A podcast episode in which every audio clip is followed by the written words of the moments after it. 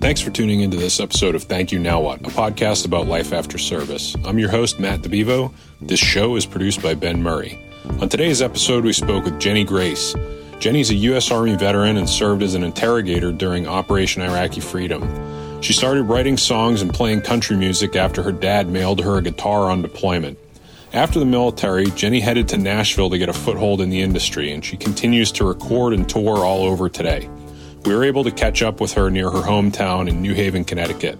You know, if I just wanted to sing and write songs, that'd be great. I could be in the 90s again and get signed, but now you have to be a business person, and it would be great if I had a business degree. I wish I had a business degree. I should have majored in that. We hope you enjoy our conversation. Thanks for listening.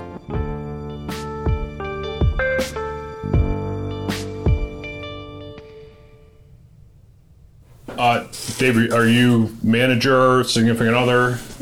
Significant other. Okay, both or just? Um, not really. Well, he doesn't like to manage. yeah, not really manager. I just kind of drive around everywhere. So Okay, great. chauffeur. Oh, okay, exactly. You know, nice, Set up, tear down.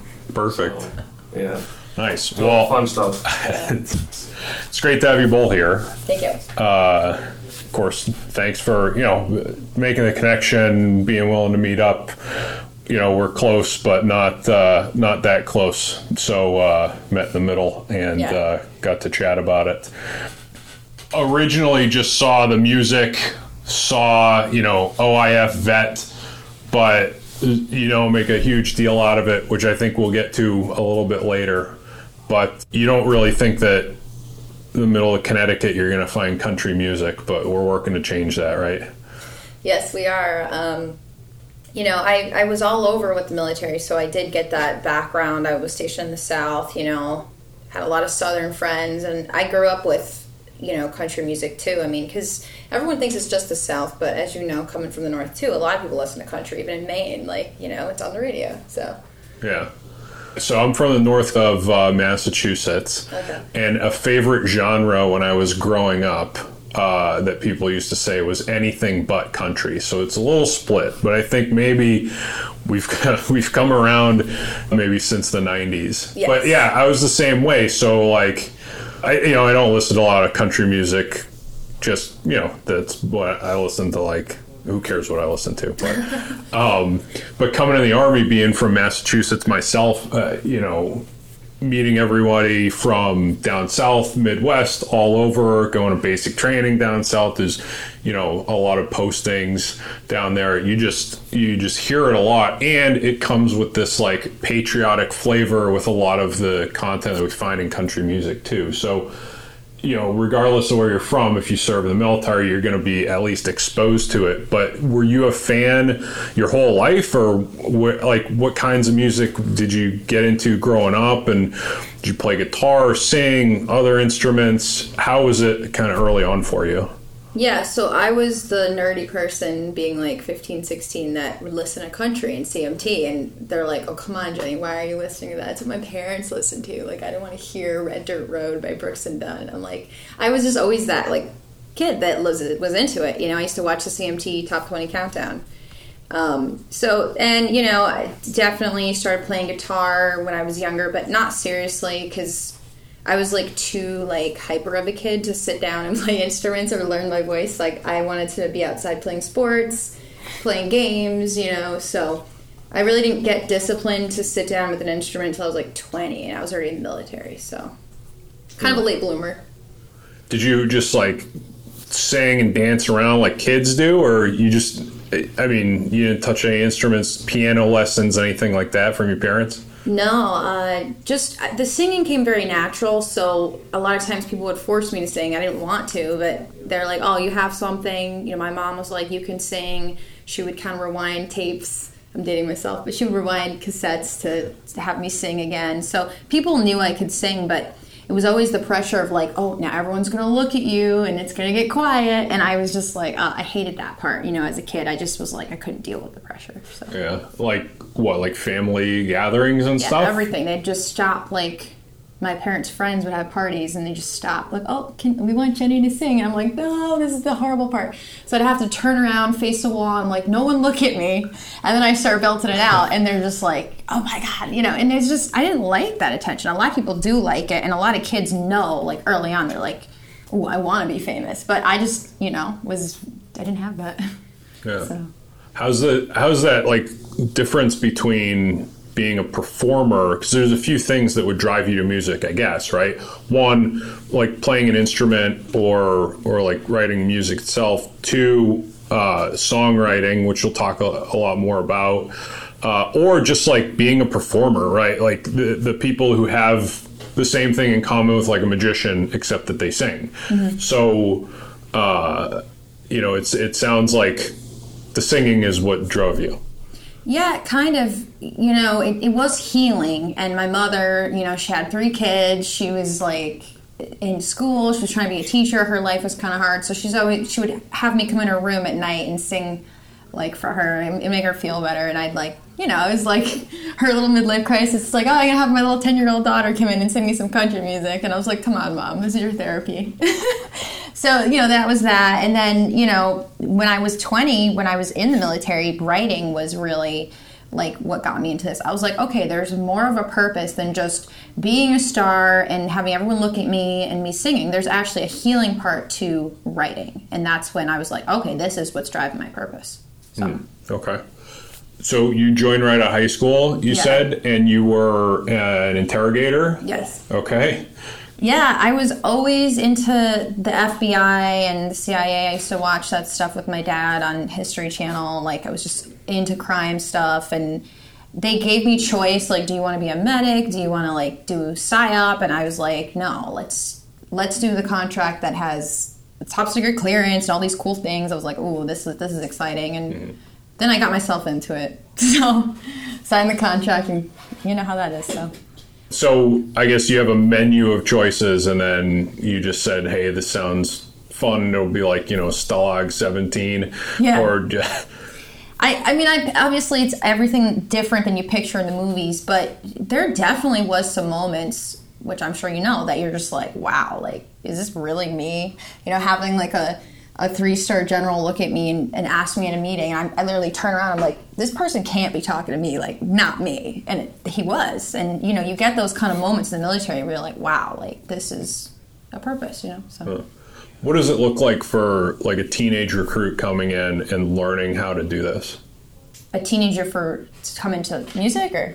Uh, the no, no, no, the mil- your military job. Yeah. Right. I mean, like, Oh, because when I think about uh, who is like questioning me, I think about you know somebody who's like a bit older, or maybe knows a bit more about me, Oh, can intimidate me, and, 100%, and, and that kind of thing. Yeah, they, they beat the hell out of me in training, of, uh, you know, because I was like 18, 19, and they're like, come on, kid, like, you don't know what you're doing. I didn't have a huge history background. I tried, but you're 18. What do you really know for history? You don't have, some of these kids came in with like PhDs. Okay, that's mm-hmm. hard to argue with someone in the booth, but, you know, I just tried to, you have to outwit the person, so, and you have to be good at manipulating and all this stuff, and you got to find their, you know, their what makes them tick. So even though if you're young, you can still have like talent to do that, and I think I was decent at it. So Okay. And and I mean, time is in your favor. I think as an interrogator because you mm-hmm. can pick it up later. You can have multiple sessions. You can, uh, you know, I'm sure they they cover in in depth all the tactics you use during school and stuff. So. Do you put this to use right away? Do you deploy right away? How does your like early career start to look like? yeah, so I deployed pretty quickly, like maybe a year and a half to two years after signing up. So as you know, it's really quick. You get a lot of courses thrown at you, and you're just kind of put out there. And then the courses are very different from when you're out in the field. You know, you just kind of wing it, but. Yeah. you know, luckily you have the best of the best next to you as your coworkers and your command, and then you can get through it. You know, it's you're not alone. That's the one thing that's easier. So Yeah. So, what is your? I mean, what does your life look like in training and getting ready to go overseas? And then, you know, what, how's it different from when you're actually there and when you're doing the job for real in a combat zone? How does that feel? yeah, it definitely was intimidating. Um, you know, and you, really, I always felt like, why did we even learn this stuff? A lot of the stuff I learned was very Soviet based. I'm sure they've updated things now, but it's none, none of that stuff really got updated from the Middle East. It was kind of like, you know, this was what we were doing. But you know, you you just get through it, and you have people with you, like your battle buddies, whatever you want to call them, who really are doing the same thing as you. And like I said, luckily you have if you have a good leadership, you can get through it. It's not like being a cop where you're going out to a car and you have to go talk to somebody by yourself. You're always with someone in the military. So that was like the easier part. Not easy, but you know, the better part. So Yeah. Well, you talk about like old tactics. It makes me think of you know infantry school where you're bounding through the woods and doing you know dismounted tactics and like uh, it's not like the Yeah. desert. It's not. It's not you know. Uh, on trucks and checkpoints and all that kind of stuff, and and we learned like really early on to you know this is a completely new generation. So Oh, yeah. you know, whatever you learned in basic training or, or basic course if you're an officer. Uh, if this was like 2000 to 2004, five, like it's all changing at this time, Right, right? right. So did you, uh, you know, were you able to kind of learn and adapt as you went, uh, as you're working overseas, and, and Yeah. like what were some of the stuff, you know, without getting like giving away secrets and course, yeah. stuff? What some what are some of the the things that you saw maybe like didn't work at the time, and then you worked it out on on how to adapt it to this new conflict? Yeah, you know, I did a lot of my own research when everybody was going out to like the bars and stuff. And I just kind of stayed in the library and like read what went wrong in Afghanistan. You know, what are some things that the interrogators did that w- worked for them. I read books by the CIA. I just really tried to like learn like beyond what they were telling us, just so I mm. could really know what's going on economically, politically, you know, what's going on in this theater that we're that we're in. And you know, learning that it's really a proxy war and all these things that like they don't they're not gonna sit there and tell you that. That's something that's just right really macro high level. But I wanted to know all that and that gave me like a good grounding, I think. So What kind of people are you dealing with? Like a whole depot where we're we're like dropping off, you know, bad guys on a daily basis, and I'm sure there's people like processing them, and then you're having to like you know keep charts on everyone and, and kind of like help the you know the broader intel team sort of paint this picture but you have you're the one dealing with the primary source right Yeah, we had like high value people. Um, most most like 97 Echoes did at the time I was over there. Like so, you know, and then I was on a couple special projects that was way different than what I was taught and I'm just like what am I doing here? But they need somebody they need a gator here for the rules of engagement. You know, so there was a lot of that stuff going on too with my MOS, but like and that's when you really got to follow the book and make sure nobody does anything stupid because we're under regulation and everything. So a lot of times they needed my job for that too just to watch and be like you know monitor Yeah. the situation. So yeah. very very crazy stuff very gray area stuff but you know i was fortunate enough to have good missions and like i said a good command. Some people have bad stories with that and i, I was like lucky so. Yeah. I watched this movie uh, recently called The Card Counter. Have you seen this or heard of this? It's like, uh, I mean, it's not a great movie, but it's about a guy who um, he counts cards for a living, but he's you know messed up in the head. And his backstory is, I guess he was he worked at like Abu Ghraib, oh, and wow. then and then went to Leavenworth and learned how to count cards, and then left. But he carries this like PTSD with him, and and you know all that kind of Oh, yeah, stuff. But like that was one of the biggest stories coming out from early on in the war. So you have to feel like in your job field, like, oh well, I know I have to do stuff by the books, but like now I feel you know like the American public or or you know the zeitgeist has like a like an idea of what we do, and it's not a good one. Right. Or there's target on us by whoever the combatant, you know, like the uh, the the big scale commanders are, right? I mean, Yeah, that- and that's the scary thing. Abu Ghraib was way before my time, but those some of those people were in one of the units I was attached to. So like walked through the same doors that I went through, and you're just sitting there like, how did this happen? Yeah. But it was you know that story. It was just a chaotic storm of events that so many things were going on, and you know they look at the soldiers, but who was in charge? Like you, you know you look you got to look at all these things that happen to those people. It's just horrible, horrible things. you know? Yeah. So. Did you hear about Zimbardo? Like they're saying he faked the Stanford prison uh, experiment now, and that's one of the biggest like connections between the psychologic uh, or psychological academia and and real world recent application. And uh, like a year or so ago, someone heard about someone it. blew someone blew him up, and uh, they're like, "Hey, it's not real." Oh but uh, Yeah, I've been out of this world for a while. I try to detox from it, but uh, Okay. you know, talking about the stories, it, it you know, it's interesting. But I I had a lot of wine when I got home from my deployments. I know that. That's my way of coping.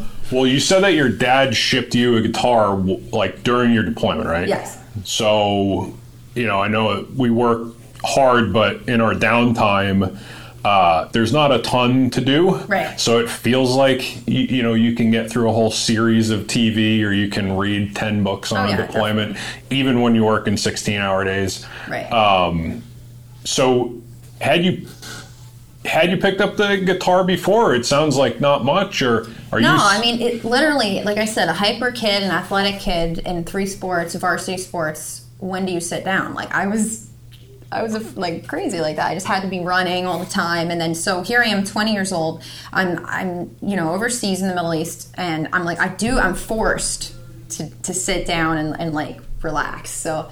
Hmm. Okay, now I'm going to look at the guitar and find out. Like, I remembered the three chords my dad taught me, and I stuck with it. You got to play for like you know three months, and then the little calluses on here go away on your left hand. And once that's over, it's over. It's not hard. You just gotta you gotta keep doing it. And then I was like, I had the time finally, so I was like, I'm gonna do this.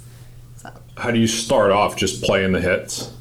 Yeah, I would I would pick like even if they were rock hits. Like I think I played Drops of Jupiter, like you know, and that was an older song, but it was like one of my dad's favorite songs. I was like, let me learn this, and that's an easy that's an easy three chord song too. So Okay.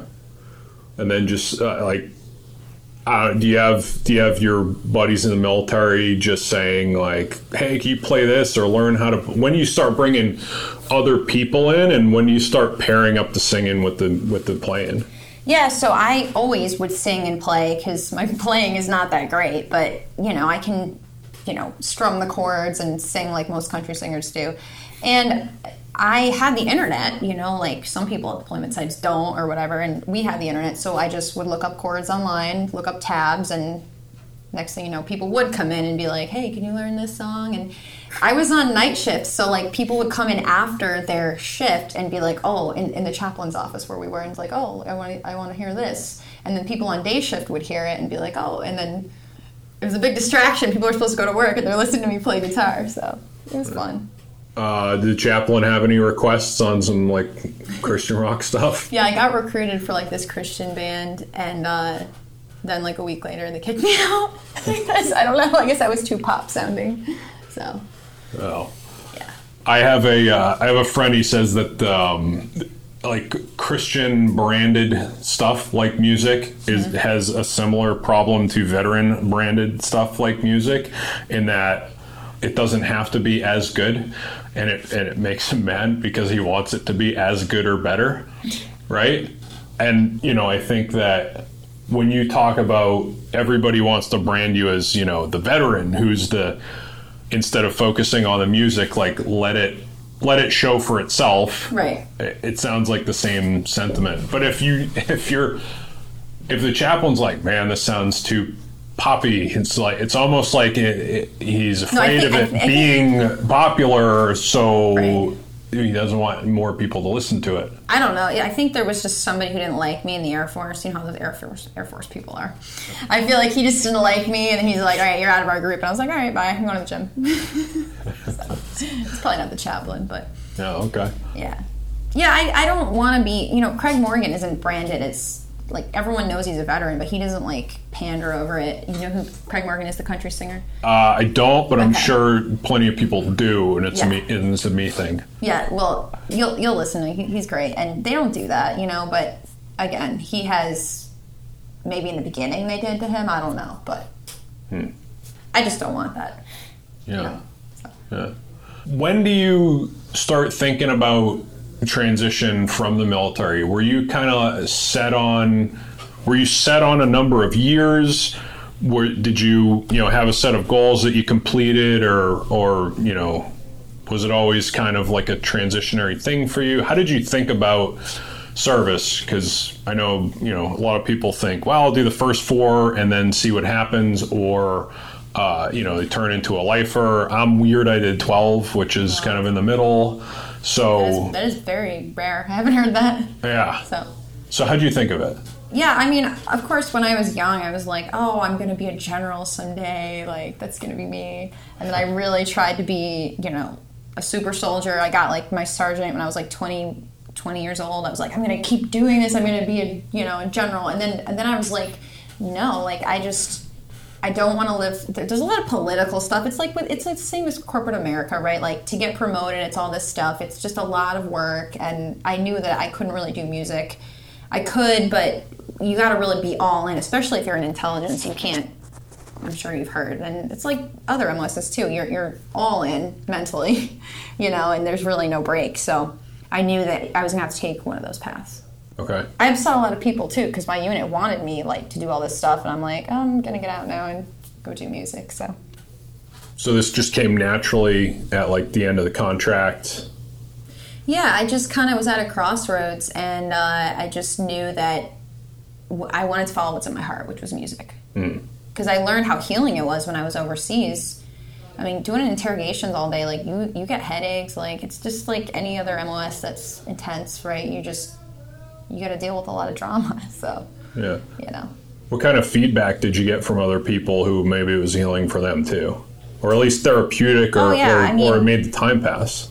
Yeah, it was it was therapeutic. You know, people um, came up to me and was like, "You have to do this. Like, please promise me you'll you'll pursue this dream." And you know, because I feel like I had that effect on people. They a lot of a lot of singers do, but you know, they, they the audience feel like they connect with you. You know, so I was like, okay, that's happening for a purpose, right? So Did you start writing your own stuff while you were still in? yeah, I mean, towards the end, I did, but it wasn't very good. So. Okay. What was the inspiration or the basis for it, and how's that changed over time? It's kind of the same for me. Writing is like personal. It, it will just come, a melody will come into my head and I will start writing it. Uh, the first song I ever wrote was called Baby Come Home, and it's about a guy who was in Afghanistan while I was in the US. And it was based on an emotion, and then the melody came into my head. A lot of writers talk about this. I know I sound weird when I say this, but they say that that's how it starts, and then I just wrote the song. So. And then over time, is, is it still kind of the same, based in emotion, and then following with a melody, and kind of like how long does it take to write a song? Have, has your theme changed over time, or or just you know developed, I guess, with more life experience? Yeah, my writing's gotten better um, in the last two years. I think just from being older and getting more experience writing. Because I could probably say that I've been writing for like 10 years now, off and on, and that's usually what it takes. I mean, a lot of these people that were hit songwriters early on, they, they were writing when they were like 10. Mm. Like Taylor Swift started writing so young. Like it takes like a long time to get good. So I think my stuff's better now and it's more mature and I'm not, I, you know, a couple years ago when I was at Music Row in Nashville, I was writing to like impress, like, oh, this is going to be a pop hit. Oh, let me write this, let me dumb this down so people will like it. And that's not what I do anymore. Now with my new album, it's it's just literally from my heart. I don't care what genre it is. I don't care what people think. It's just like that's it. And I feel like that's the best way to write art is not like, oh, what will people like? What's going to be popular? You know. So. Do you have to write for the other like? uh Well, how do I ask this? Do you write for all the instruments, or do you write a melody and then uh, collaborate with other musicians to like make an ensemble? You could tell that I know next to nothing about music. Okay. We've had one other musician on uh, the podcast, um, but uh, aside from that, I know like nothing. That's okay. Um, yeah, usually in Nashville, they will, you know, have a songwriter with their guitar and they're singing, and then the musicians that are at the studio will write out a Nashville number system on paper and basically the chords of the song, and then they'll bring in what they want. What do you want? Do you want fiddle? Do you want guitar? Do you want drums? And would have taken an hour? And they had a, they had the whole thing composed. So that's how it works in Nashville. But you know, a lot of people that have bands, they'll just have their band guys, their drummer write the parts or whatever else. So it's either way. What's the national number system? Um, It's very. If you want to get challenged, look this up tonight. It's very strange. So Okay. reading music is is weird enough, but Nashville number system is like, you know, and I can't even explain it. Is it like you? It's uh, like coined for Nashville, like the Dewey Decimal System, or is it like only used there, or is it used all around? it's used pretty much only there. Like if you brought that to a New York Broadway musician, they'd be like, "What is that?" It's pretty Okay. much only there. So. And uh, was it like a shorthand for like musical Yes. notation? Yes. So like it, it's showing like we're jumping to a G, then we're going to an E, and you know if you understand, I'm sure you understand a little bit of music from music class. It's just in a number system. So, and I don't even understand it, as you can tell. so I'm not going to try to explain it, but um, you know, listeners can look it up. Okay. uh, I have I have my own proprietary way of keeping score for baseball games that nobody else understands Okay. but, but me. So Very clever. It sounds it sounds like uh, well, who knows? But uh, yeah, it's interesting. Like I never even knew that part. Like because to me, yeah, the last time I had music class was like an intro class in college or you know high school mandatory music class, Right. and I was one of the kids who had like no interest in being there. And i just put like a tape in or a cd in and let it play. And like who cares? It's a beat and i know the words and everything. I, i've never taken a closer look at, at uh, music like that. But yeah one of the things i think that will like bore little kids is the notation Oh my god, I And hated music class too. I hated it. I mean, it's just it's just so restrictive. They need to reform it. And I went to public schools, so you know. okay well me people too went- You know, private school people might have better, but I, it was just so boring. And then they just throw this like sheet music at you, like, right? It's horrible. So Yeah, and then like the, you get this impression because maybe you watch someone play piano, they just throw up a sheet music and they start playing along, so like they can just magically read it along as they go, like a second second language. And I actually thought that that like I find that like a bit discouraging to learning Yeah. because I don't have an ear. First of all, I'm not trying to learn music, but I don't have an ear for it, and I can't read it. And Yeah. to see someone just do it like effortlessly, it seems like, uh, you know, how am I even going to take the first step? yeah. Well, I for me, I hate sheet music personally. I just hear it and I play it. So. But yeah, I mean, it's the, the sheet music thing is definitely hard. Even for people that wrote it in the 1700s, they complained about it. So Okay. no, this goes back. I'm, I'm dumb. This goes back in the early centuries, right? I don't even know. Again, viewers can look it up. don't quote me. Okay. If you like branched out to playing any other instruments or stuck with the guitar? Uh, I play piano a little bit. I play chords to accompany myself, and sometimes when I'm writing music. Okay. I bought an old piano a couple years ago. It was at the. It was like it was just they were just getting rid of pianos, and it's pretty nice. It's like one of the old European pianos that they stopped making because now they're all made like not as nice. So Hmm. it's good fine. Nice. There's like a there's like a Steinway. I don't know if it's like a factory in Queens or something. I don't even know if it's the Steinway pianos or some other Steinway. Nice. But uh, yeah, ridden by there. I don't really know what's there though. So great. Th- There's there's probably some good stuff there. I would I would assume in Okay. Brooklyn. So. Okay. Um, if we could backtrack a little bit before Nashville, you decided to go uh, to college after the military, and this was you already knew you wanted to be a musician, but your mom said, "Hey, it would mean a lot if you went to college." Did I get that part right? Yeah, don't remind me. Oh my god. yeah, she. You know, everybody wants their their kid to get a degree, but um, yeah, that was interesting. So I was like put in a dorm at UConn, and it was literally like three months after getting back from Iraq. Oh, And all you can hear is like this brick building with like slamming doors and screaming and like just banging. And I'm just like going nuts. I walked into the bathroom and I'm just like, I can't do this. Like, I, I, I don't want to live here. Like, it's so loud. Then I see this girl who's like in her 30s and she's like, I know, it's terrible. I'm like, she's like, yeah, I survived Bosnia, but I can't deal with this. So I was like, thank me and you are gonna be friends. Let's just get out of here. So yeah, I mean, it was an interesting experience to be in college, feeling like I'm 90 and all these young kids are like 18, having the time of their life, and I'm just like this old person. That's what I felt like. I was only 22, but I just felt so old. yeah. You felt like you just one, you know, the four years, okay, cool, whatever, but those four years are like, you know, dog years. Yeah. When you're in the military serving overseas, you know, you identify as a soldier, right? Yeah. And I just felt so old. Like, I mean, I wish I had like the joy. Like, I had joy, but it's just like they're so like naive. Like, they don't know. Like, and and I, I just let them. You know, it's it is what it is. But you know, you're different sometimes when you go through the military. You, you just see things differently than civilians. Not that you're better. You just you know you have that awareness. Yeah. So, What did you focus on at school?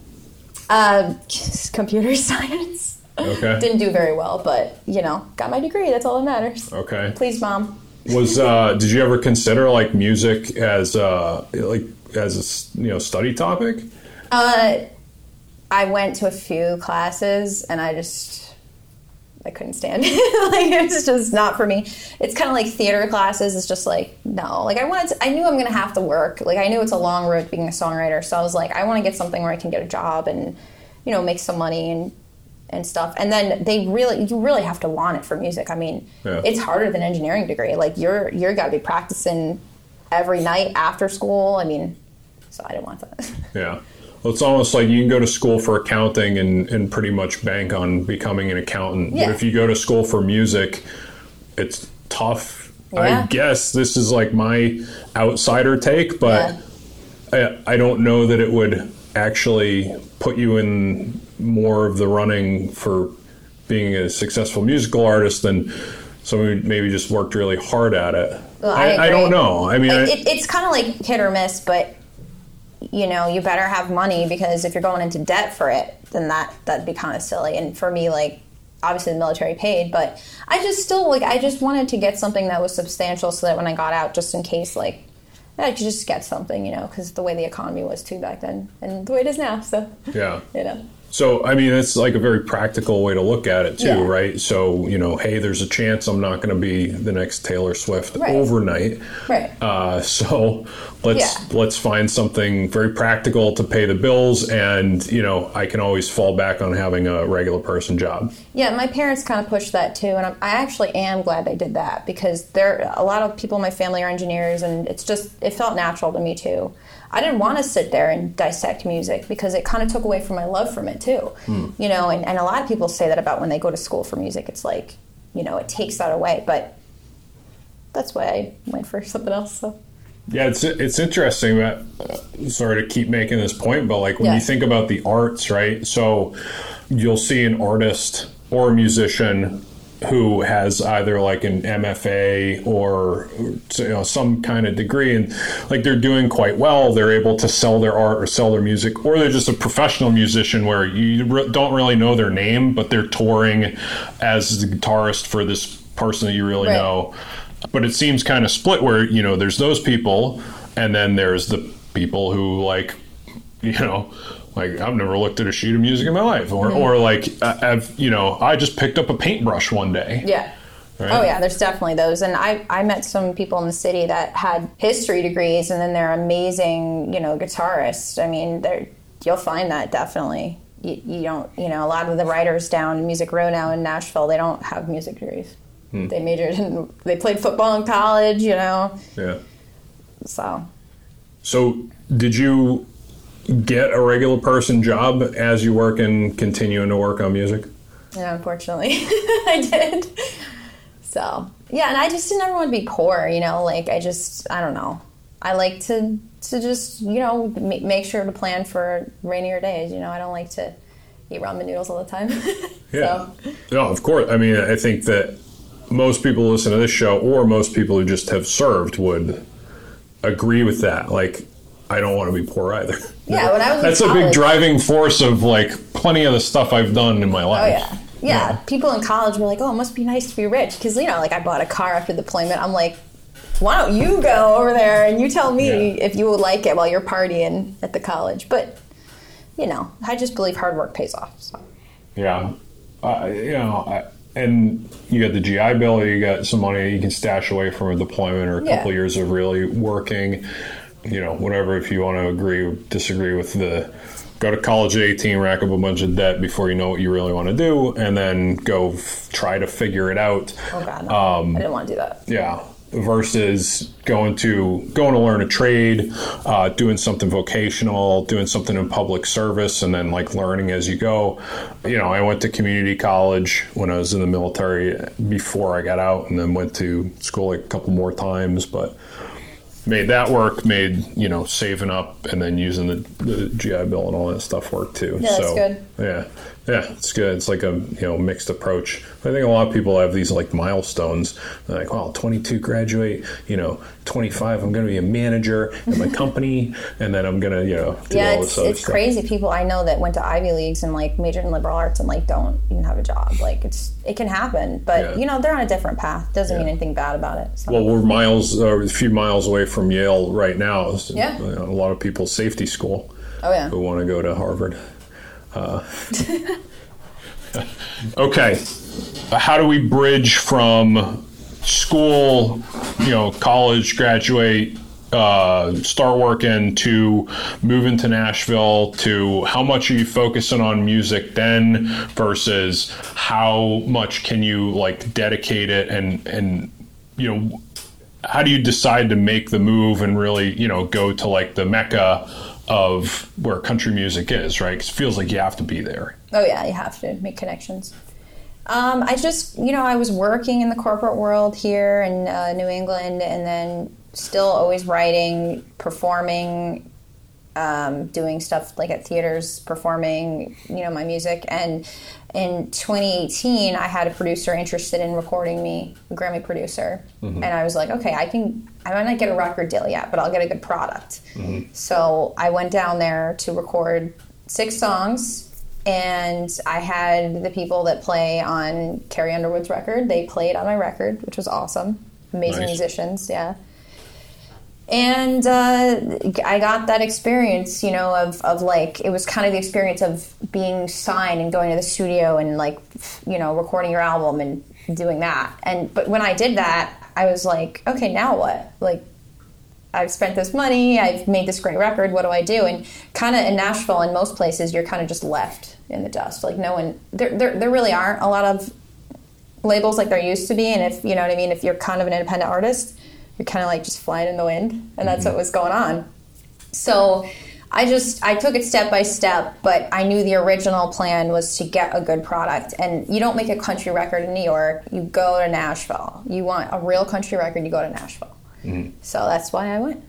okay so how does that look like if you're i'm gonna mess up all terminology but like if you're independent or you're not like on a label or anything mm. so you go you work with some people you produce a record and then it's up to you to like market it and Yeah. sell it Yeah. or or are you selling it to you know or are you using it to talk to more producers or labels and, and try to get on with them? I need like a 101 on Oh, the sure, on the you. music industry. So, like, if I was Faith Hill in the 90s, right, I would just go to Broadway. Um, have you ever been to Broadway in Nashville or no? Yeah, yeah, of course. Okay, so Broadway used to be not as hopping as it was. It was like, you know, quiet. There was like coffee shops. It was like just laid back. Right. So she'd go out there and go sing at an open mic night, and Warner Music's in the audience, and they say, "Hey, do you want a record deal?" So that doesn't exist anymore. Okay. So now you, as the artist, have to create the product.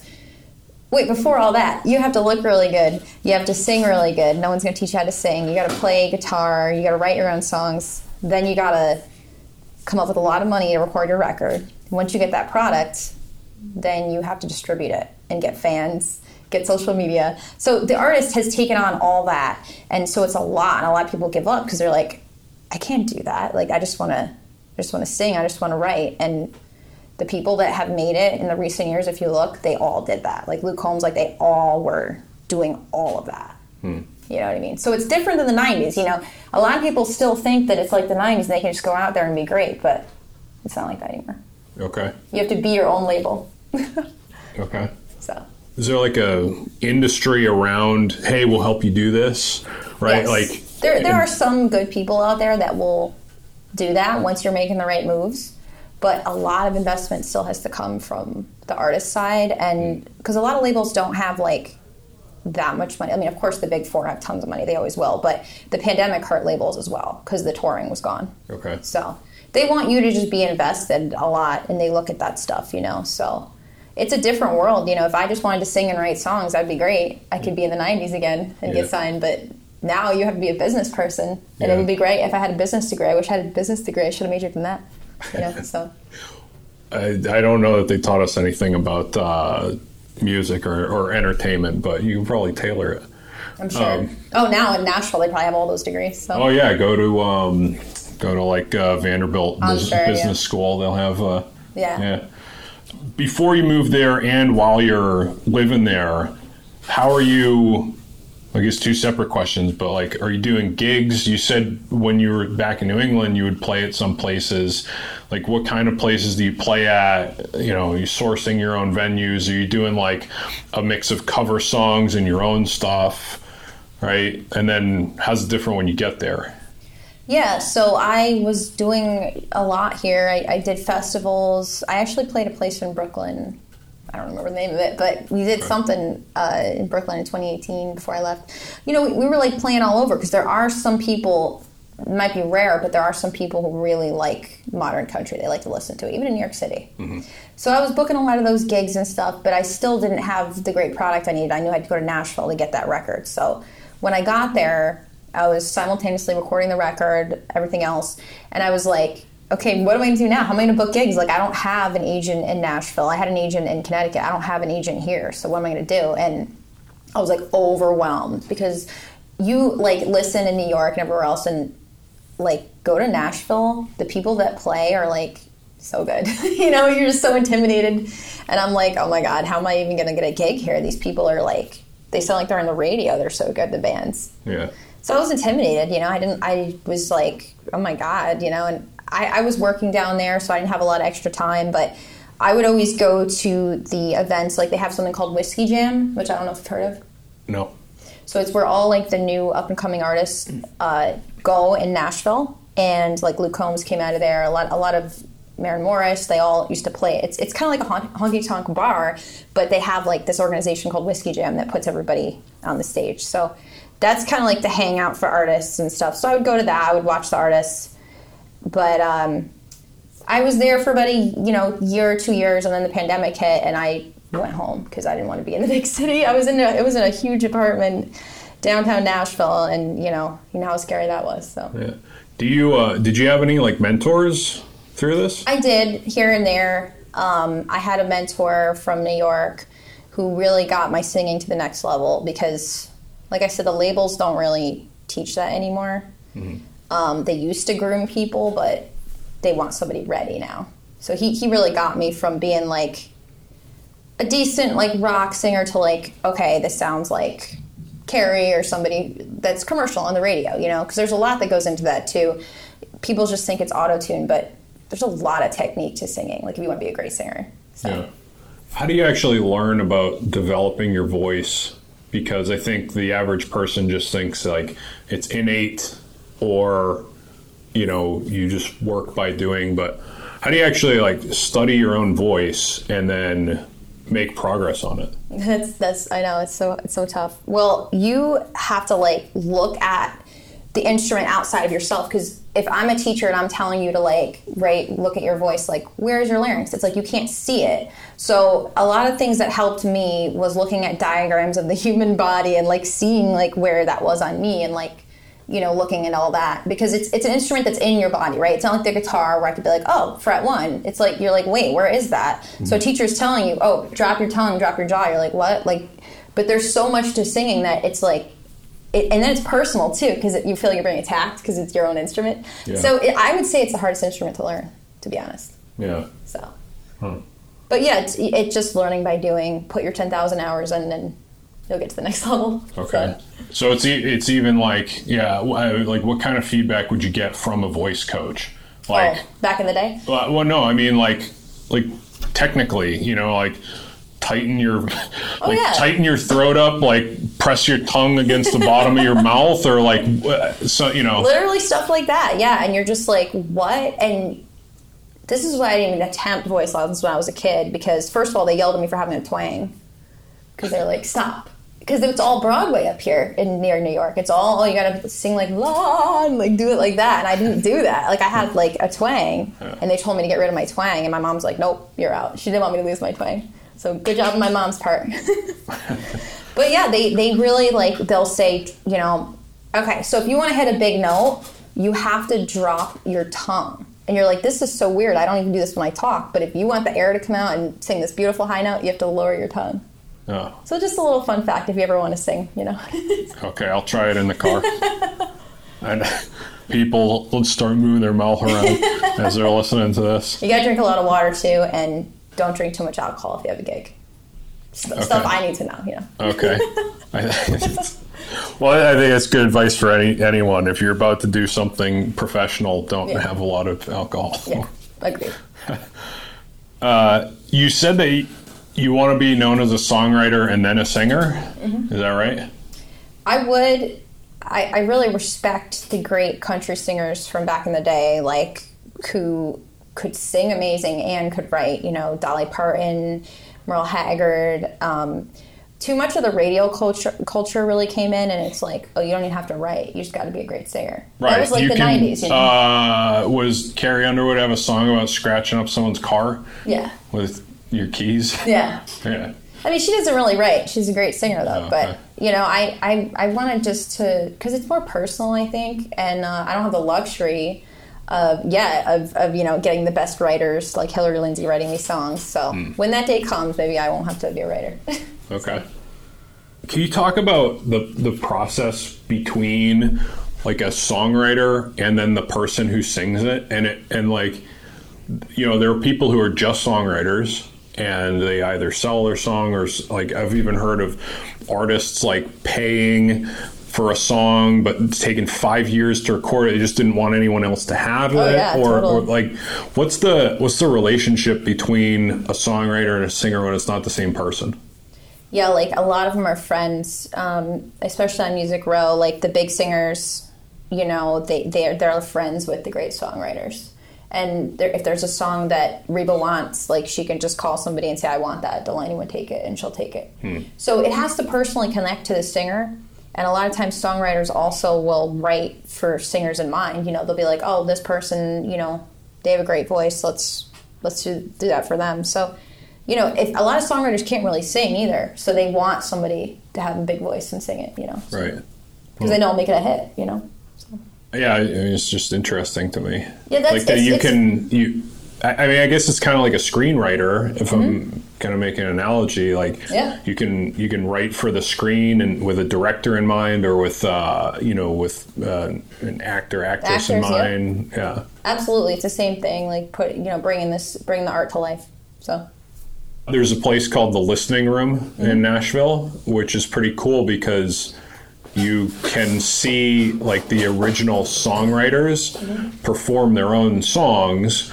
And a lot of times you'll see something that like you notice, but it's completely different, right? Because it's it's their original, right? I- Right. You know, you'll you'll hear like you know big old country guy singing a song that got sold off to you know little Miss Country Girl. Yeah. And uh, and it gives it like a different, whole different flavor. funny, yeah. Yeah. Yeah, we've seen that. I saw um, Natalie Hemby singing there when she wrote the songs for the Lady Gaga movie, um, "The Star Is Born."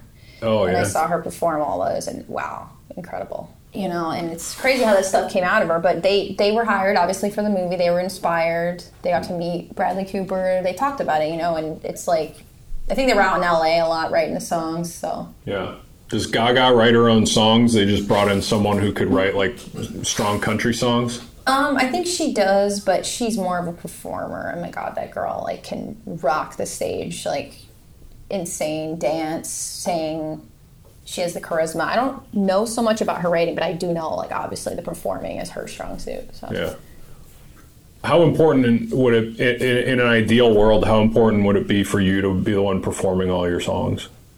It would be important if if I if they're personal to me, but I'm like I don't have to to feel like I've succeeded or like I'm doing what I want to do. Hmm. You know, so some people like that's a deal breaker. They have to they want to be in the spotlight, but I'm okay with just writing. Yeah. Conversely, like how excited would you be to see, you know, whoever the biggest star is of our time, you know, getting performing something that you wrote for millions and millions of people? That would be cool. That would be cool because a lot of times I do write songs that were better for men, and I'm like, can Tim McGraw sing this? You know, you know. So Yeah. that would be cool, for sure. How do you write a song for? I mean, you know, in that example for a man, but in for like, how would you write a song for someone who you don't particularly identify as? Right, like. I don't know, it could be like a nurse or doctor. It could be like uh, someone from a different country, an astronaut, or what, I don't think David Bowie was an astronaut, but he wrote a bunch of songs. Yeah. uh, how do you like put yourself in that position and and you know something I've never done, but how does it feel? Well, it's kind of weird. It's it's like this is gonna sound weird, but it's it feels like I'm being channeled. Like sometimes I'll just feel like they call it like so when you're in Nashville, they call it like if you're around songwriters, they'll call it. Do you like the spirit of that? Do you like the spirit of that? So it's like this supernatural thing. You feel like you're kind of like you know channeling maybe someone who's passed or whatever. And a lot of times, a lot of great art comes from that. And I don't know if you believe in that stuff, but I do, and I think it's inspiring. So. Yeah, it makes for great art. I Yeah. mean, yeah. People I don't that have paint. to be in. I don't have to be into it. Yeah. But it's it's a burden too. It's like, yo, I don't want to. Can you leave me alone? I want to write this song. I'm like, yeah, it could be a burden. Yeah. So Uh, well, how does like what's the farthest out you've you know channeled to uh, when you were inspired to write something or or I think like the other night, I was up at like 3 a.m. when when all this stuff always happens to me, and it was something about somebody's girlfriend, and I didn't even write it down. I'm like, I don't want to do this right now. So sometimes I just I just go back to sleep. But the good songs are when I have the discipline to be like, all right, I'm tired, but I'm gonna go write this down in my iPhone notes. But yeah, I, I get those sometimes. You know, it's it's like a guy singing about a girl. I'm like, why am I doing this? Why am I channeling this? So you described your like genre as not pure country but you like a little bit of darkness or maybe a little bit of rock mixed in right. um, is this your your preference based on sound or writing or a little bu- bit of both or just that you want to you know be more challenging and um, non-obvious i guess Yeah, I mean it's pretty much my mood. Like I'm not like the most cheery like person. You know, I'm just kind of like serious and into like history and you know kind of like that kind of stuff. So I feel like it's my music comes through as that. And nobody's heard this new music by the way. This is stuff I haven't released, but like I said, this is stuff from my heart. It's not me writing and being like, "Oh, this is going to be a hit." You know, so it definitely has a darker alt country kind of element to it with mm-hmm. with rock because I have a range like beyond country, you know, like it's more for rock, but that's why I, I would say it's rock and country because I'm doing notes that usually people don't do in country, but it's like boring to me to just sing in like a low like register the whole time, you know. So I, I like to like sing with higher notes. So Yeah. Yeah. So I mean, back to uh, not wanting to be typecast as the veteran, Mm-hmm. because you know, back to this place, the listening room, they had like Veterans Night, oh, they did. and it Okay. was and it was five people, and all they sung about was sang so all Yeah. all they sang about was it, it was like take a basic song and then lace it with like PTSD and alcoholism and then have everybody clap because they feel bad but not be able to actually enjoy the music and and and back you know like no not trying to like dunk on whoever was there that night but it was like one theme just repeated five times over again Oh man, that sucks. and uh, and you know back to the comment I made earlier about you know my my buddy Nate who has the same feeling about Christian rock. It's Yeah. like it should be a it should be kind of like the music stands for itself, and Right. oh by the way, here's this about this person. So can you talk more now about you know maybe people who wanted you to be the veteran girl who sings country and maybe you want them I don't want to speak for you but music stands on its own or what what kind of like what went on in your head what what conversations did you have with them and how was that there there this like friction and I also don't know how PR agencies work in music too Well, recently this year, I was early this year. I was scouted for America's Got Talent, Okay. and they're like, "Oh, we're gonna, you know, tell me your story, send me your videos. We're gonna put you right to the big string. There's no cattle calls for you. You're gonna go right up there." And I sent them a cover of me doing "I Told You So" by Randy Travis, and they loved it. And he's like, "Well, do you have anything else? You know." About your experience as a veteran, like, do you have any songs that will make the audience really cry? And I'm like, no, I don't have any, you know, and they just want like the sob story, and that really made me mad because I was like, but you picked me because of my singing, and now you want me to turn into this like pandering thing, and it's just how these things work.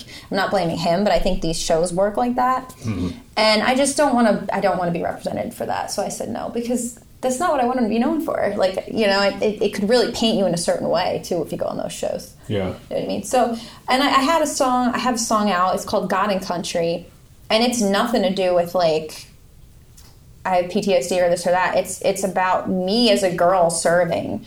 And I don't know if you listen to it, you can listen to it in the future, but it's very personal. And I wasn't doing it to be like anything, it was just kind of channeled. And a lot of patriotic people, they like the song, but that's not something that I'm like, oh, this is a great song, you know, like it's just just my experience of, of it. But, uh, you know, I think if people have personal stories and they're actually veterans and they write songs, I kind of respect that. But people that are trying too hard to like be like, oh, you know, we're going to write about PTSD when they don't even have it. It's like, then how are you going to make anything authentic? That I, I can't stand. And there's a lot of these organizations that really like a lot of songwriters. I hate to say it, they and singers. They are like, oh, I do this for the veterans. I do that. I'm like, what are you doing though? Like you're just going to an event to look good. Like you are you really caring, right? So there's a lot of that going on too, and sounds like maybe the event you went to, but I mean they do a lot of good too. I just feel like as a veteran myself, if people are going to tell me about, about PTSD and they've never experienced it, I just don't like that. That's my opinion. So, Yeah. You know. I also like exploring the kind of multi-dimensionality of people's personalities and experience. Right. So if you have one song that's like I'm drinking too much and I'm thinking about killing myself, then the next song is I can't stop thinking about bombs going off in Afghanistan. Right. Then the next song is you know uh, my buddies are dead and that's really sad. And then it's like holy shit, man, tell me about something else, like. Right. The joy you find in the mountains in nature, Right, right. because like there's some of that too, where, where it's I, yeah, I don't Just know. too one-dimensional, you're saying, basically. Yeah, yeah, Yeah. yeah, My song God and Country is like one of the lyrics is from pom poms to parachutes. Like I'm literally making it this personal story of being a girl in the military, and Right. so women liked it. There was some military wives that really liked it, but yeah, I mean. Are the people writing these songs have they been through it or are they just writing to pander? Right, that's the question for what they're writing for. It's just like with anything. I mean, what do you really know what you're writing about? You know, and if you don't know what you're writing about, it's going to come off as very not authentic. So yeah. Uh, I mean, even without like questioning the authenticity, it's like just the one topic. So, Yeah, I, anything you know, forced is never good either. So yeah, I like I like hearing about different parts of somebody's life through the eyes of somebody who's maybe like different than me. Whatever, but like I don't even know what people write songs about, right? You yeah, know? well, for me, like I was writing the Please Music Row back in 2018, and I know that it wasn't good. Like I know those songs were everyone's like, oh, they're good. I'm like, they're not really as good as I can do because I Hmm. was doing it to try to like be on the radio, and that's not you're not going to get the best product doing that. like uh, she thinks my tractor's sexy. Yeah. Like that's uh, I actually like that song.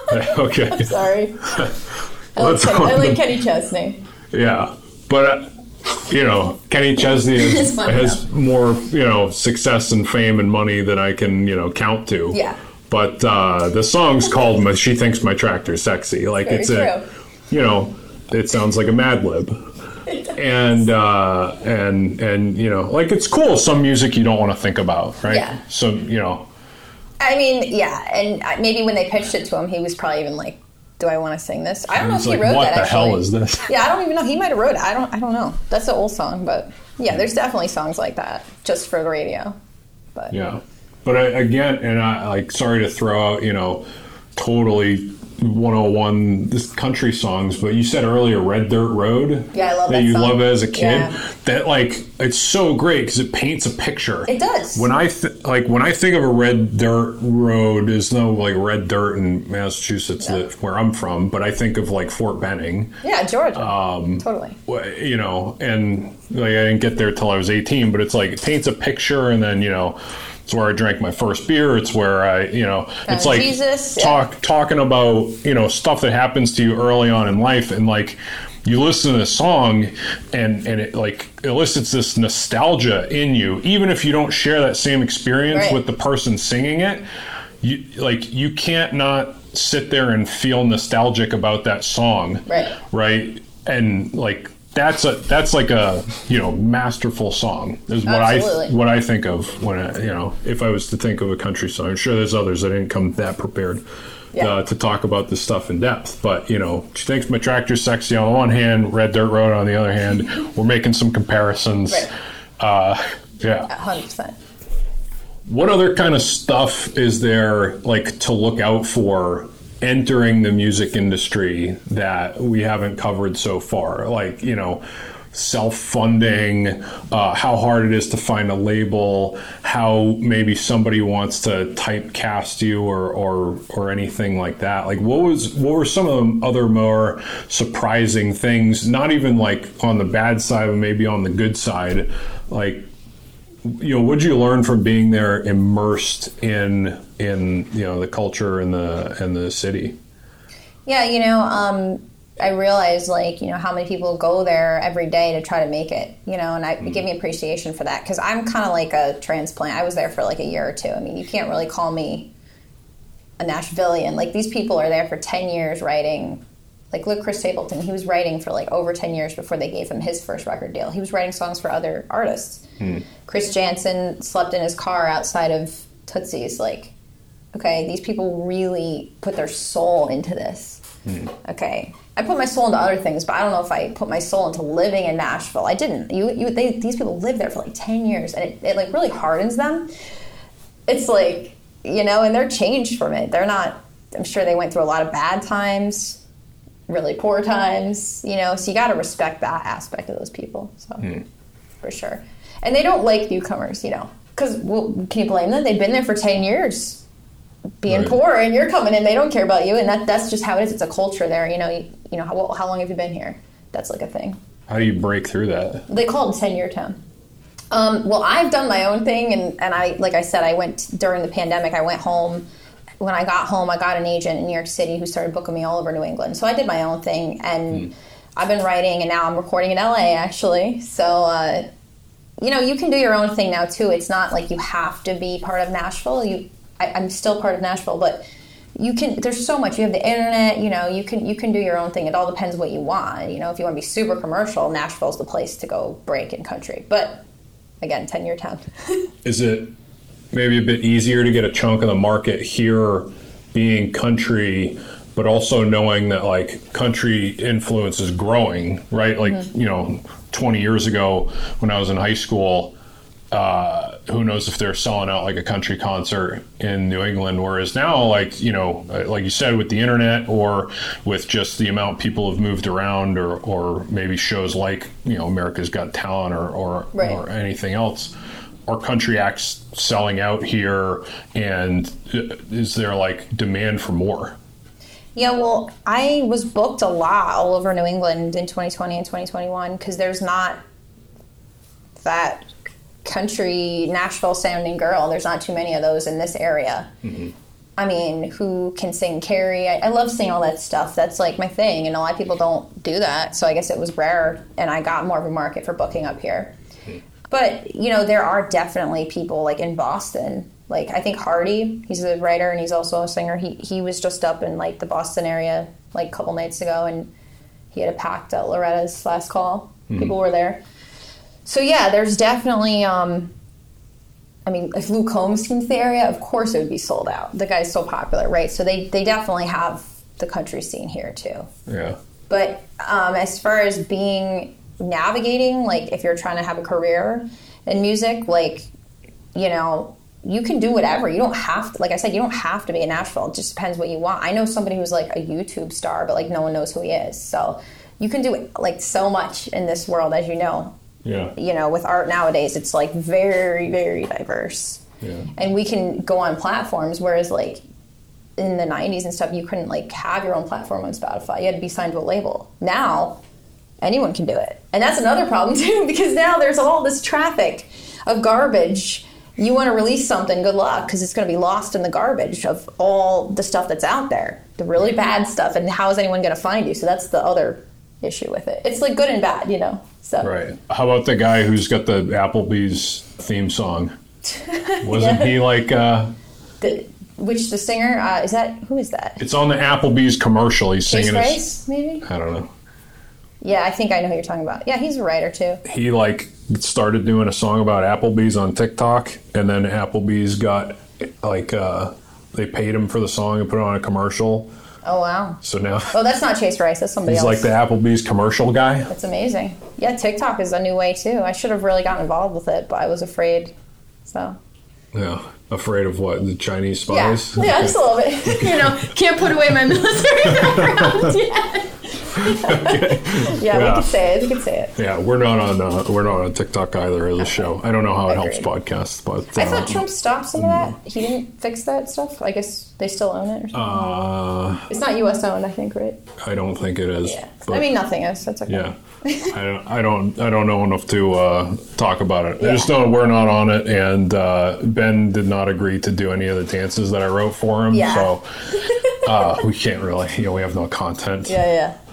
You said that you know you're performing in a couple weeks at a place locally that is known for like hosting like rave dance parties and stuff.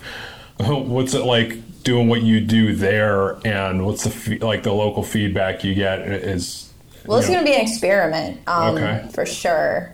So, because like I said, they don't really have country in New Haven. Yeah. Um, there's Toad's Place, which you probably heard of. That's like Led Zeppelin played there in the '70s. It's like right down the road. Um, that's going to be another experiment too. But this is experiment one, and uh, we'll see. Because, uh, like I said, people listen to this modern stuff, this new modern country, and uh, it's become so popular. It's not like '90s country, right? Yeah. It, it's it sounds like rock. Country, new new country is literally rock and roll. Okay. That's what it is. I mean, you know that. I don't tell you that.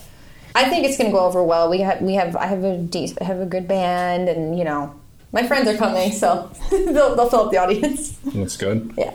Yeah. Our first listeners were all friends and family too. Yeah, and you have to be careful too in the business because there's a lot of people in Nashville who try to trap you. I mean, that's anywhere. That's LA. That's anywhere. I've had some people really send me these contracts that were just horrendous. So that's another thing I want to touch on is like be careful who you sign with because there's some real predators out there for sure. Yeah. I'm going through something right now. You know, it's just you, you have to be careful who you're signing with and who you're giving your intellectual property to. You know, Yeah. so. There's an old Sopranos episode where they're talking about like Motown singers and uh, how screwed they got. I mean, I'm sure there's more than a Sopranos episode, but that's how I remember it. Oh yeah, there there's so many. And what's this girl Megan Thee Stall- Stallion? She's suing her label now because I guess she's like working for free because they're not paying her. So I mean, this is like a problem with artists and labels like all over town. Like it's just a thing now. Oh. So Is she a rapper? I think so. Oh, okay. yeah. yeah. Oh, She wants like- to quit the business because they've the labels has screwed her so much. And I don't know the story, but from what she says, like she's like, I'm done. Like I don't want to do this. So Oh. it can be really rough. It is. I mean, you got to think of like, like you said, you were interested in music, not business, Right? Right? And Yeah. I'm sure there's a lot of people who are like business first and foremost, and I happen to do business and music, Mm-hmm. and there's probably an asymmetry there. Oh yeah, totally. And uh, for some reason, there's a lot in Nashville. I don't know why. Probably because it's just where a lot of people go to try to make it. You know. Yeah. So What was recording in LA like? You said you you were at the same place that uh, that Pink was at, and one of my old army buddies, Tom. He's like a he's like a battalion sergeant major now. Uh, he loves Pink, and uh, the only person he loves more than Pink is Kid Rock. wow. But uh, yeah, we used to make fun of him, but now we just accept him.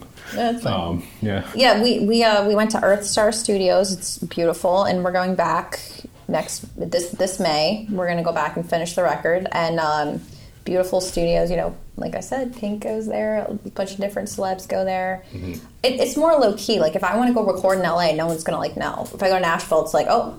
She's gonna be here then. I don't want people knowing like what I'm doing, these secret projects I'm doing. So LA is like nice and secret for me. No one knows that I'm gonna be there. So Okay. yeah.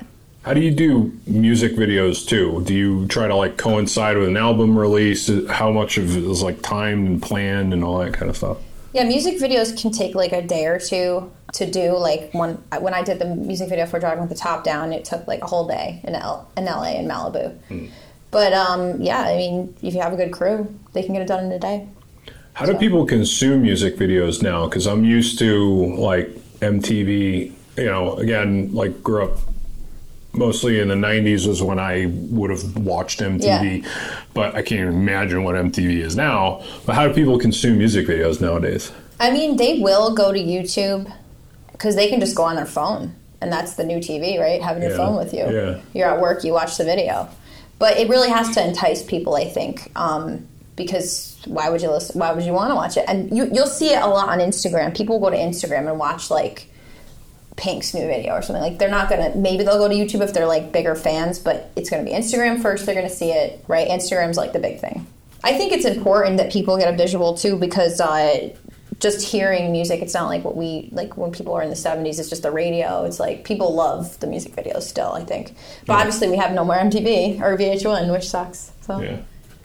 How do you pair the video narrative with the song? Because you have this when you when you open it up to two types of media, visual and and audio, you now have this ability to tell two stories or the same story two ways. Right. Right. So like you know, I, I'm sure, and I'm just pulling this out of thin air, but like the first time you heard like "Sabotage" by Beastie Boys, just because it's an iconic video from when I grew up you weren't thinking about like a cop chase but now you can pair the two together and and like you know how much do you think about what you want to put in a video or work with somebody else on either the story writing or the cinematography or something like that Well, as an artist, I don't think much of it. Um, at the time, my manager kind of came up with the concept. The the girl who worked on my creative team, she thought of the concept, and then the the videographer. But um, some songs that I write that are personal, like one of the new songs I wrote, like I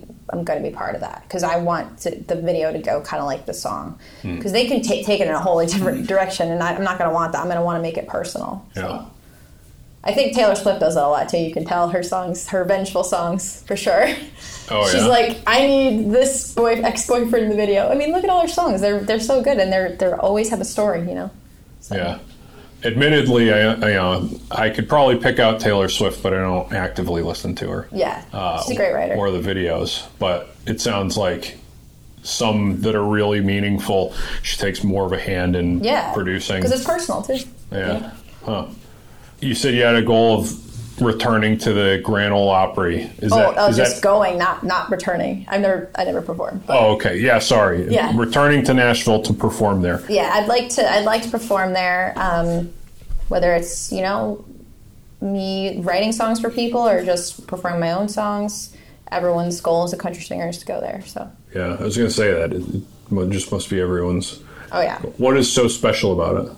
So it's literally like the Fenway Park of like you know it's that's what it is. It's that sacred space of of where it all began, and uh, you know you had Johnny Cash on that stage, you had Patsy Cline on that stage. It's so iconic. Standing where those people have stood. Yeah, it's called Standing in the Circle. Okay. So- So where they built the new Yankee Stadium is right across the road from the old Yankee Stadium.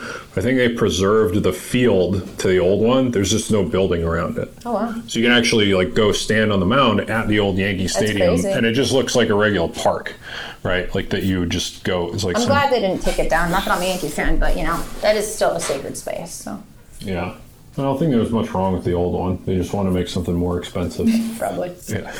But I mean, that's that's how I would think about like standing in the same spot, or you know, I don't know. There's there's plenty of other places in the world where you can put your like you know Plymouth Rock or whatever, like stand, Yeah. standing in the circle as you said. Yeah, and then there's the Ryman, which supposedly haunted. Everybody says that all the country singers haunt it. I'm sure. Same as the Opry. It's so old, you know. Oh, So that's another space I want to go to. So yeah. I haven't heard of that one. yeah, Okay. The Ryman. Mm-hmm. Oh, the Ryman, another sacred. Uh, they call it the Mother Church. That's what it's called. okay. because it was built in a church originally, and then they made it into a music hall in like the early 1900s. So Okay. Do they haunt it because it's a church and it has that whole feel to it? I think just because they miss being famous. I mean, poor Patsy Cline died in a plane crash. You know, so I mean, she's in her 30s, Yeah. sad things happen to country singers. Yeah. Not gonna when nothing happens to me. so I always thought Patsy Cline. Well, here's just like how I grew up. I just thought Patsy Cline as like a, an oldies singer, but I guess in the time of the oldies, it wasn't a genre. she was she was country all the way, and they had country very popular then for sure. Oh.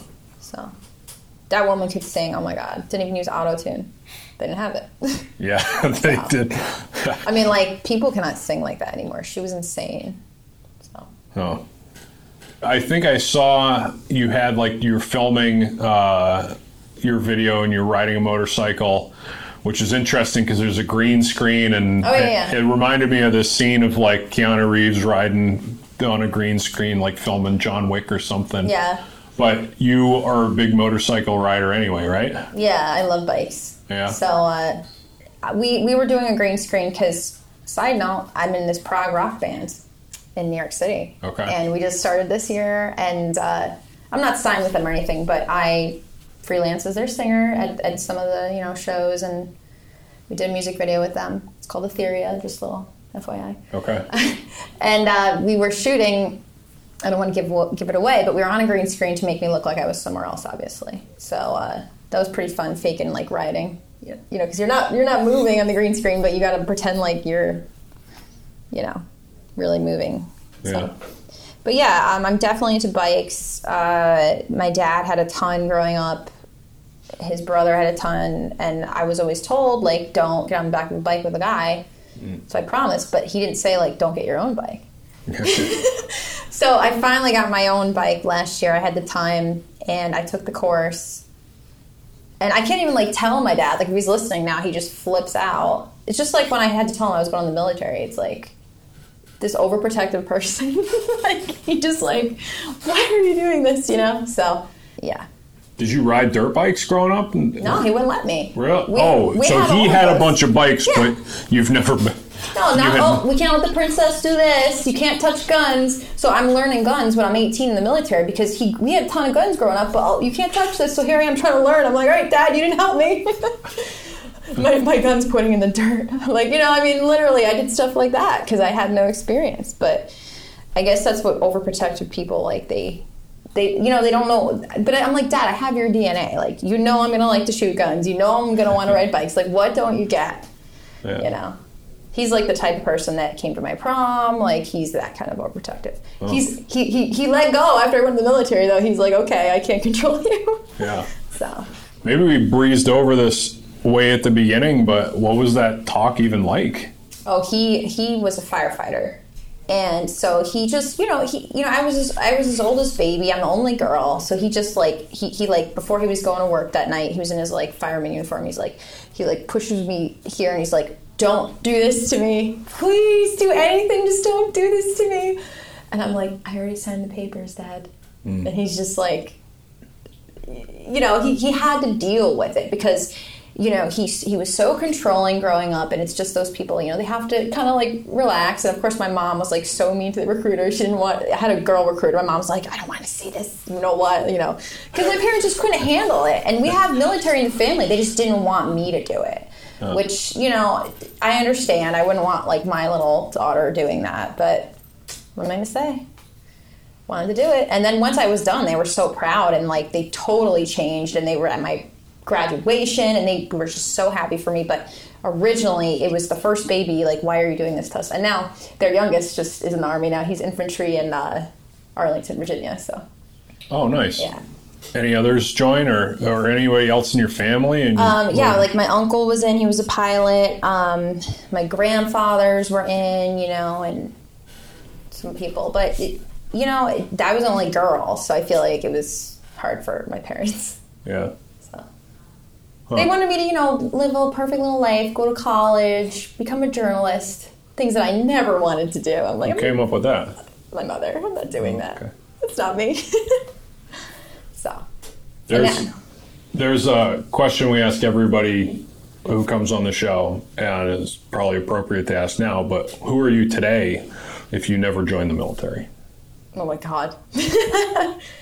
I don't know because I was kind of like when you grow up in a family like that that's very controlling. Like it's either you go like crazy at college or you right and I probably would have uh, got a little bit crazy at college because I grew up in a very restrictive, you know, household. I think I would have kind of like partied a lot, maybe too much. So I, I'm glad that I took the path I took because I, I had some friends that you know got a little crazy in college and didn't and failed out. You know, so Yeah. I would. I didn't want to like test the waters and do that because I know myself too. I'm very strong spirited and, and very high energy. So going from restrictive, you know, childhood, then going into college, sitting down and, and dealing with more school after having 12 years of school. You know, who wants to do that? I didn't want to do that. So. Mm-hmm. And then what if the guitar never came in the mail? I think I would have gotten my hands on one at some point, but that was just so. I mean, I just have headaches every day from everyone knows deployments how hard they are. You know, you, either you go to the gym or you do something to just relax, and you can't have alcohol. So Yeah. that guitar really saved me from the headaches and the stress and everything. Yeah. Are you still singing today? Do you find a do you find a way to do that? Who knows? Who knows what could have happened? Yeah. I mean, I didn't want to test fate. I know that because I, I knew myself. You know, you got to know yourself. I knew, like, okay, if I go to college, it's gonna be bad. Yeah. Because I didn't want to go. You can't force kids to do stuff they don't want to do. You know. Okay. My my other buddy Brad plays in a heavy metal band. We Yeah. asked we asked him what are the best heavy metal songs about war, and uh, uh, we threw out a, a couple and discussed them. What are the best country songs about war? I was going to say about patriotism, but we all know that it's Lee Greenwood. no, no, that's something I would say. Yeah. So, best like authentic and sincere country, either artists, songs that make like patriotism and and you know combat, military, all that kind of stuff that work in like a sincere way. I'm thinking. Hold on. What is it called? Because like when I hear Toby Keith, like uh, American Soldier, I'm just like, ah, What is it? It's, please no. It's it's Tim McGraw letter. What is it called? Letter? I forgot. It's something letter. I don't know. Let me think. Hold on. Let me think. Yeah, give me give me a lifeline. Something about letter, and then I do like heavy metal because I told you I'm in that other prog band. So Yeah. um, Amaranthe has a song called 82nd Airborne. Have you heard it? No. Yeah, it's a great song too. You should look that up. Oh, okay. Letter from Home by John Michael Montgomery. That's a good one. Okay. If you're reading this by Tim McGraw. Best, If You're Reading best This? song. Best song. Really? If you're reading this, so good. Look it up. Oh. Such a good song. And somebody somebody was on American Idol a few years ago and like sang it and it was still good. Yeah. I already found it. You, you failed as a lifeline. Thank you. I was uh, last episode I didn't mention, but I was going to say the Trooper by uh, Iron Maiden. It's Oh, nice. like very, Yeah. uh, It's a good one. yeah, yeah. It's, it's very graphic, but uh, like the pace keeps you charged up. Makes you imagine that you're uh, was like written from the point of view of like a dying British soldier in the Yeah, yeah. Revolutionary War. So I imagine myself as the other guy. And then Metallica has a good one too. I forgot what it was called, but One. yeah. Yeah, They have it's, good stuff. It's uh, this book, Johnny Got His Gun, which they made into a movie, which they banned the book and the movie during wartime because it's like strictly you know anti-war and Wow. um, it's like uh, it's a pretty horrible book to read if you're if you're young and thinking about joining the military. But I wish I no. I, I heard that song the other day when we were doing the prog stuff, and my brother's like, "You never heard this song?" I was like, "No," but if I heard it when I was younger, I never would have joined the military. It's Metallica song. yeah, yeah, it's it was probably one. Yeah. The, I mean, the lyrics are you know they're inspired by the book. So if you ever get a chance to read it, I think it's a pretty quick read. he But, listened to uh, all that stuff, so that's why he didn't join. I didn't listen to that stuff when I was a kid. I should have. Oh well, I think we all listened to it and Yeah. still joined. Yeah. Well, yeah. You guys. We had uh yeah. Uh, uh, uh, one of our guests, a buddy Steve, he said, you know, when they were when they were doing the initial invasion, their commander was like, "We're expecting to take twenty five percent casualties," and they all hoot and holler, and they're like, "Hell yeah!" You know, because it makes you hard. But Yeah. um, no, that's how stupid we can be when we're young. yep. Absolutely. Huh. Before we, you know, get out of here, anything that we didn't cover today about like what you're doing now, you know, what you've done so far, what's coming out, anything like that? We want to give you a chance, of course, Sure. to do any like plugs and stuff, and we'll put that in the show notes too. Sure. So I have a new album coming out. We're not sure if we're gonna do the whole thing or just do a single here and there, but that's what I'm recording now. So that'll be out in the summer sometime, and uh, it's definitely different than anything I've ever done. So I'm excited for that, and then there'll be a video too, probably like July. And then if people want to listen to you or, or you know, see online or, or anything like that, what's the easiest way? So you can go to jennygracemusic.com and you can go to Jenny Grace Official on Instagram. And I don't know if you've heard of this, but Freedom Jam USA is in September, and I'm singing the anthem there. So Wow. it's a new thing that started in 2020. It's called Freedom Jam, and they have like five different country acts come out to play. So What uh, you said, Missouri? yeah, Missouri. Like, uh, is this where they film Ozark? I think it's uh it's it's like an amphitheater. I have to look up the town, but um like middle of Missouri somewhere. So yeah, the guy started it in 2020, Brian, and uh, really good cause, and they had like a couple thousand people. So in 2020 and 2021, so How many times have you sung the anthem? a million. A million, yeah. Yeah, I mean it's just, and then I I did it the other day for National Billiards League. It's like this sporting team, and they um. I was like, do I remember it? I had to go through it because it's been so long since I've sang it, you know. So yeah. Because that's that's easy to mess up that song. Yeah. I can see people why they mess it up. You know. Yeah, well, it's a poem. It's not a song. Yeah, we and just we just sing a poem. Yeah, and it's it's all over the place with the range too. So Yeah, yeah, so that's it. Um, thank you for having me though, and uh, hopefully we will uh, talk again. Yeah. Oh, one last question: Is Kid Rock a country singer? No, he's his own genre. He's his own genre, Yes, hundred percent. undefinable. I I can't define it. I can't do it. but he's still good. Awesome. Yeah, I love him.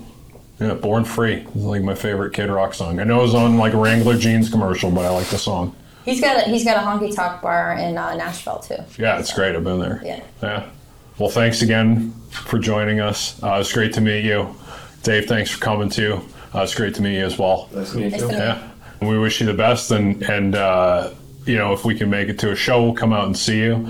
Let us know when you're down in the city, For sure. and uh, we'll, we'll keep an eye out for you, and, and definitely stay in touch. Keep tabs. All right. Yeah. Thank you so much. Thanks for tuning into this episode of Thank You Now What, a podcast about life after service. Be on the lookout for Jenny on stage, on tour, or watch out for her new album and video coming out this summer. Maybe even catch her at the Freedom Jam. Check out today's show notes for more ways to check her out. If you're new to our show, please head over to our website, thankyouNowWhat.com, or follow us on Instagram at thankyouNowWhat. Use the PayPal or the Patreon to uh, join up and be part of the club. As always, thanks for listening. Please subscribe, rate, review, follow, and join us next time on Thank You Now What.